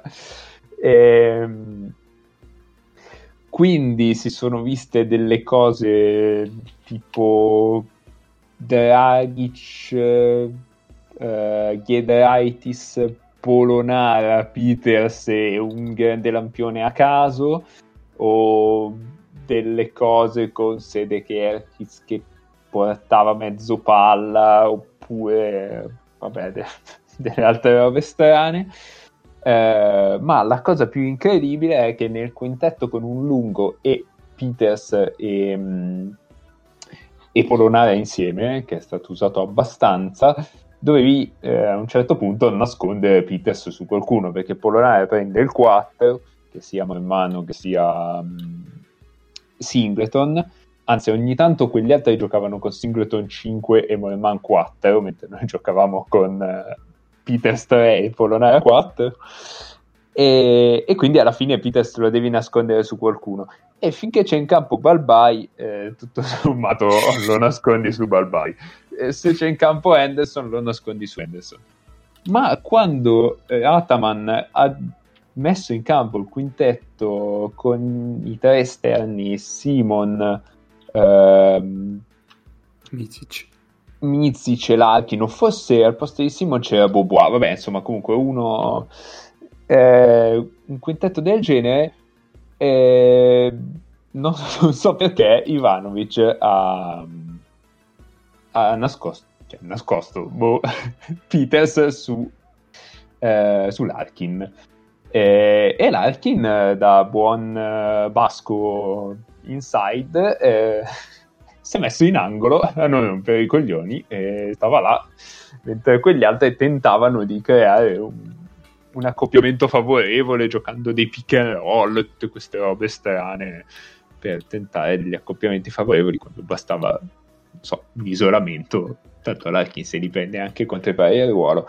E non, non ho capito perché e, ehm, dall'altra parte Peters eh, ha massacrato chi, qualunque difensore gli mettessero addosso, eh, portandoli in posto, addirittura contro Mizic partendo in uno contro uno, a 9 metri dal canestro, su questi due falli di Mizic. Mm, non lo so, Peters è veramente inspiegabile e... Era un po', cioè io poi non l'ho vista la partita, ho visto solo sì. il clippino che ci hai mandato sul gruppo. Quindi baso questa eh, domanda su quell'unico clippino lì. Però, cioè, Lucky mi sembrava un po'... eh, passivo, cioè rimaneva lì, cioè l'anno scorso io probabilmente lo vedevo che appena si vedeva marcato da Peters correva verso la palla, la strappava di mano a chiunque ce l'avesse e andava in Larkin, Larkin ha tirato tipo 2 su 11 eh, con, con 0 su 5 da 3 ma, ma, non lo so perché cioè prendendo anche dei buoni tiri boh. Larkin ha fatto la prima partita sotto la doppia cifra dal 2017 Eh, cazzo, grande difesa di Alec Peters. Il difensore che tutti vorremmo. Ma eh, tu, tu, e... tu no, lo, dis- lo, disdegnavi Peters, guarda, ti sta svoltando ma, la stagione. Mamma mia, cioè dovremmo andare a ripescare quello che, che hai detto per l'estate. Ragazzi, quando ha marcato Larkin un secondo con l'Arkin palla in mano, sono stati, vabbè, due tiri da tre proprio con l'Arkin che esce dai blocchi e Peters 160 metri dopo, ma è giusto così tutti e due sbagliati, e poi, e poi uno in cui Larkin parte, Peters lo marca a 3 metri e so, Larkin fa 4 metri e Peters fa giusto in tempo a girare la testa verso il canestro e Larkin sbaglia da solo. Quindi delle cose veramente senza alcun senso. E comunque Basconia con un attacco ancora più rivedibile per il fatto che non c'era neanche Vildosa, è rimasta in, in partita con, con i rimbalzi in attacco. Quindi soprattutto Jake ma anche il grande lampione. Niente, K, Craig non è... Ma sì, sto cazzo di Craig, madonna. eh, vabbè. Ma vieni qua, dove vai? Ci abbiamo il salmone, Craig perché forse non sapete che Craig, colui che ci registra, è un orso. Eh. Esatto. Vabbè, adesso tornerà. Tanto c'è, c'è il buon Jark, l'orso bruno. Ah, eh, già, certo. Che ci protegge. Eh, mi sovviene una domanda. Mm. Di... Eh, bra- bravo, bravo. Bravo, bravo, bravo. bravo. Eh, dal gruppo ci chiedono dal gruppo... St- ma è già uscito, ma sto pezzente. Perché non ce l'ha chiesto lui. Non ce l'ha chiesto lui. con Zark, K che picchia Zark. No, Jack è bravo, guarda, Jack è ancora lì, tranquillo. È il motivo per cui lo stiamo bestemmiando già. Esatto. K, K però dovete capire che è una persona talmente tanto buona che se anche domani diciamo, menasse a mani nude l'intera popolazione di orsi bruni del mondo, comunque avrebbe un, ca- un karma positivo. Accumulato in anni e anni. Anche perché Candreva non gioca più all'Inter. Quindi... Dai, eh. dai non, hai best- non, hai mai bestemmiato su Dileni che gira la testa invece che fare andare le gambe. Dai, non scherziamo. A proposito di Dileni, bestemmia. Eh, infatti, allora, a proposito di Leni, Nick, par- Nick, voleva parlare dell'ultimo quarto di Milano contro il Pana, che è stato un po'... Perché adesso si, si, vergogna per tutto il dolore che gli abbiamo fatto esprimere e ce ne vuole restituire un po'. No, perché se a te ne piange, Sparta non ride. Eh, esatto, perché... Ma chi cazzo ride in Italia? Porca troia, sono tutti che piangono. Abbiamo detto prima che Roma piange. Brindisi, Brindisi. Ah, Brindisi, Brindisi. Brindisi. Va bene, va bene, va bene Norvegia. Ci starebbe, sarebbe... Ma vai a cagare, Jack, va. Eh, sei in recording. Vabbè. Vabbè, qui ci sarà un mega taglio per più, più che altro se boh, avete capito più o meno cosa è successo nell'ultimo quarto perché io per tre quarti Milano l'ho vista veramente in controllo abbastanza serenamente della partita no beh dai la parte finale del terzo quarto no sì insomma minuti. 20, 25 minuti, 25 minuti, cioè però nel senso oggettivamente 25 minuti che non mi facevano presagire in nessun modo quello che poi è successo da lì in poi, anche perché oggettivamente il Pana non è che abbia giocato, ha fatto chissà che. Allora, il Pana io confermo il mio giudizio in pieno, è una squadra veramente brutta, Mamma è, mia, probabilmente, è probabilmente la squadra più brutta dell'Eurolega. Potrebbe essere il Fuenlabrada di Eurolega? Mamma, può essere. E, ehm, e quindi non merita una vittoria neanche contro Milano che si spara nei piedi.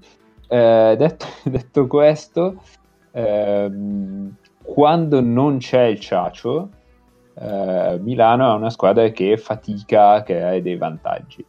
Eh, soprattutto vabbè adesso io insisterò su di Leni però eh, se, se, tu vai a prendere il, una cosa molto rozza ma se vai a prendere il box score della partita di Leni a, tipo, a 5 minuti dalla fine aveva 6 tiri tentati 7 tiri tentati con 2 assist. Ecco in una partita in cui non c'è il tuo principale creatore di gioco e tu sei l'unico palleggiatore della squadra in teoria, anche se poi Heinz è più palleggiatore di te, ma fa niente. E, e, e in difesa sei già un, un enorme minus. Eh, secondo me non puoi arrivare con eh, così pochi tiri tentati, soprattutto se ne hai segnati alcuni, perché sei l'unica fonte di attacco eh, di questa squadra. Ma e... il primo quarto era stato aggressivo, era partito abbastanza forte. Sì, ha tirato due sì. triple forse, e poi basta. Eh, esatto, si è un po' spento. Eh. Ha tirato, perché... ha tirato, nove volte di Leni, di cui penso almeno tre nel finale, proprio lì.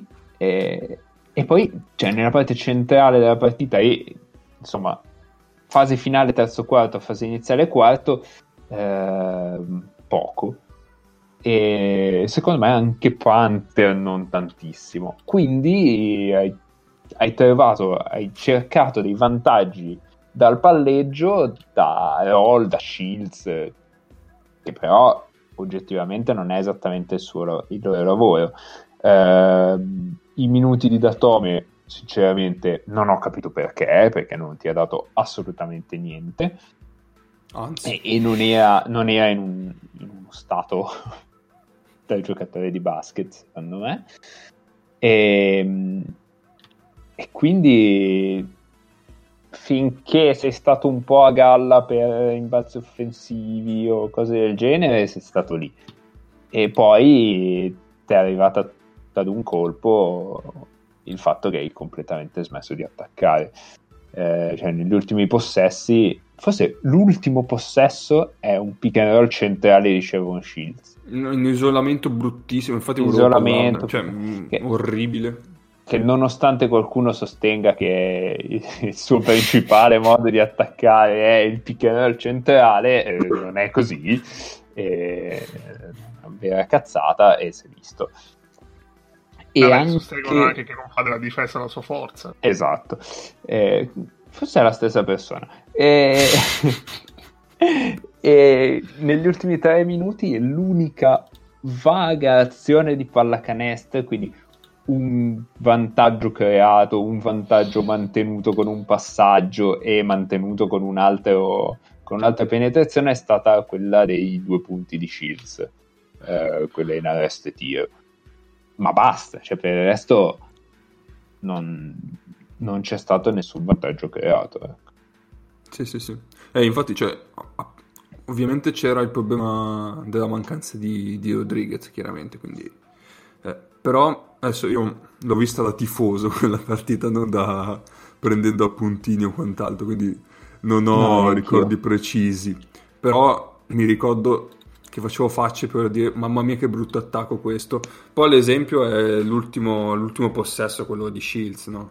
Cioè attacchi mm-hmm. in cui si dava la palla a qualcuno nella speranza che creasse qualcosa. Se poi non creava qualcosa era, era un po' lasciato a se stesso. Infatti Shields ha fatto un tiro in allontanamento, saltando di fianco, eh, cercando di eludere un po' il difensore che era rimasto addosso.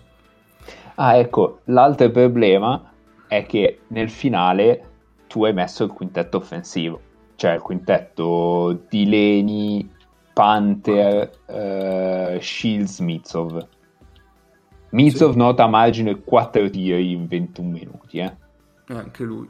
Questo per dire che non creavamo vantaggi che lui potesse mantenere. Perché lui è uno che non è che li crea dal nulla, ma li crea su uno scarico. Che... E anche perché il ferro e... con Papagianni sotto o Mitoglu sì. che l'ha sostituito hai fatto fatica ad andarci a tirare e... Ehm, comodo.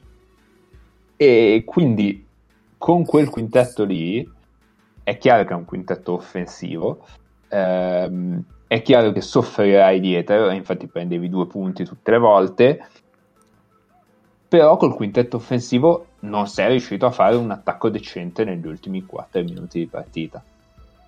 Quindi, vabbè, lì è per come sono fatto io e non a caso tifo Basconia, io preferirei morire con, con una squadra che davanti è, è alla disperata quando deve giocare ai 24 secondi, però almeno dietro tenta di recuperare qualche pallone, ha due o tre stop difensivi in fila e, e poi mette insieme una partita decente anche se davanti fai male.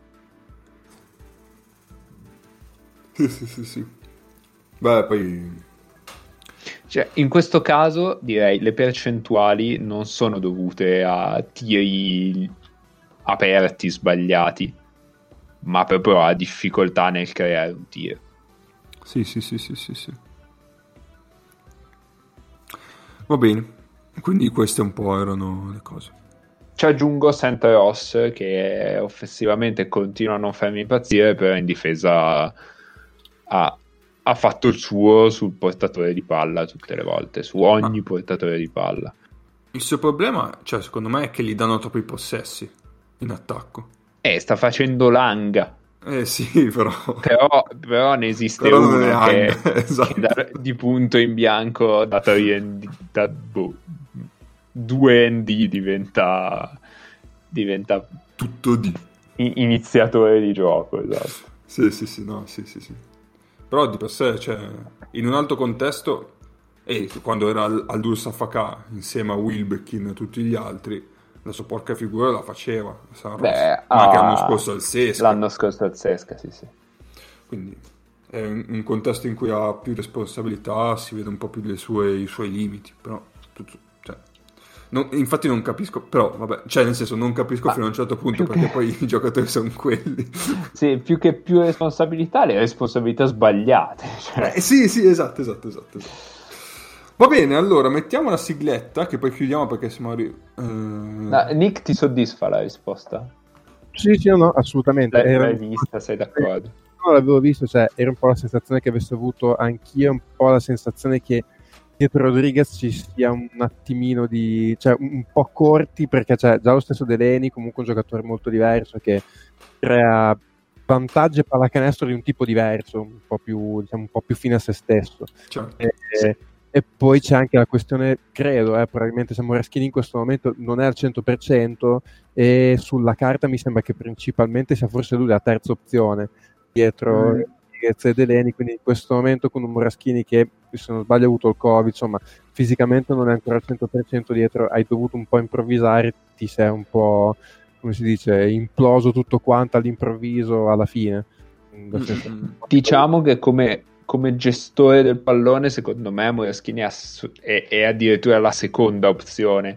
Cioè, in un, in un quintetto Moraschini di Leni, io ci vedo Moraschini a portare su palla e di Leni ad attaccare il primo pick and roll sul ribaltamento o, o l'uscita ai pick and roll, ecco. Sì, sì, sì. Quindi il cambio ideale di, di, Rodriguez. di Rodriguez è in qualche modo Moraschini. Sì, sì, sì, sì, sì. E poi è un equilibratore perché dietro comunque ti garantisce mm. solidità. Allora, mettiamo la sigla, vai.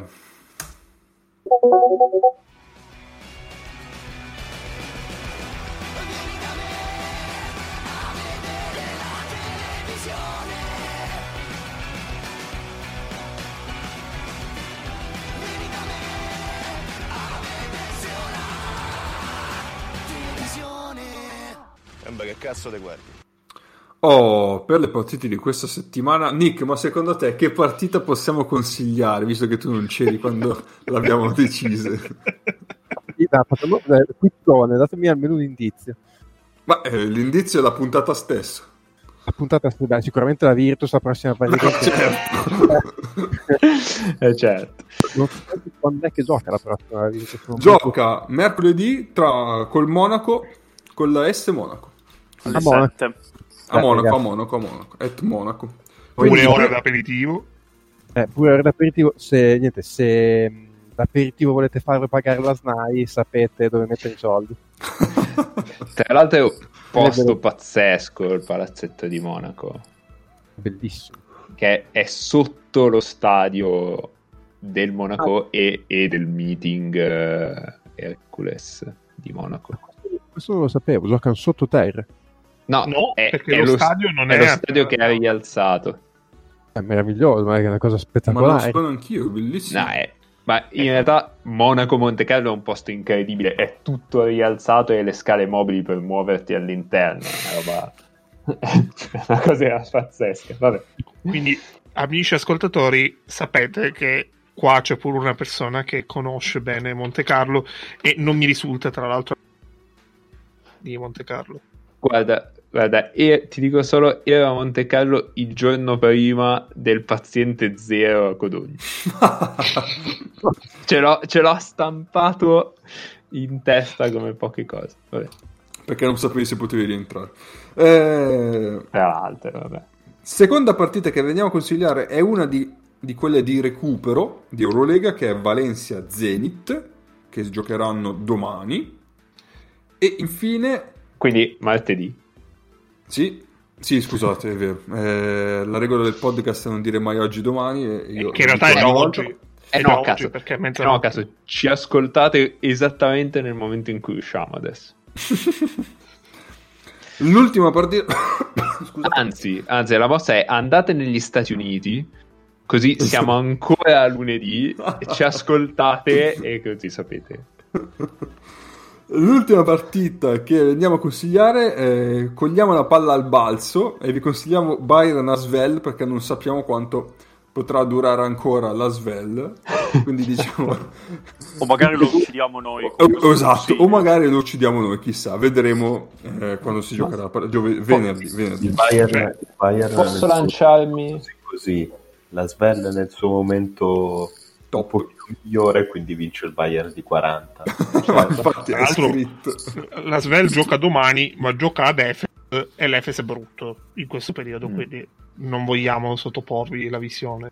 Eh, Cappe, se posso lanciarmi in una previsione, eh, sì? non sappiamo quanto durerà la Svel, ma più di Roma. ma Roma è infinita. È la, è la città eterna. Ma... Esatto. Tutte le strade portano a Villeurbanne. Va bene, dai, ci salutiamo. Piazza ci la sentiamo... per cercare il titolo. Eh, sì. Sì, eh, sì. ci sentiamo settimana prossima. In crunch time per il titolo. In crunch time. Ciao. Ciao. Ciao.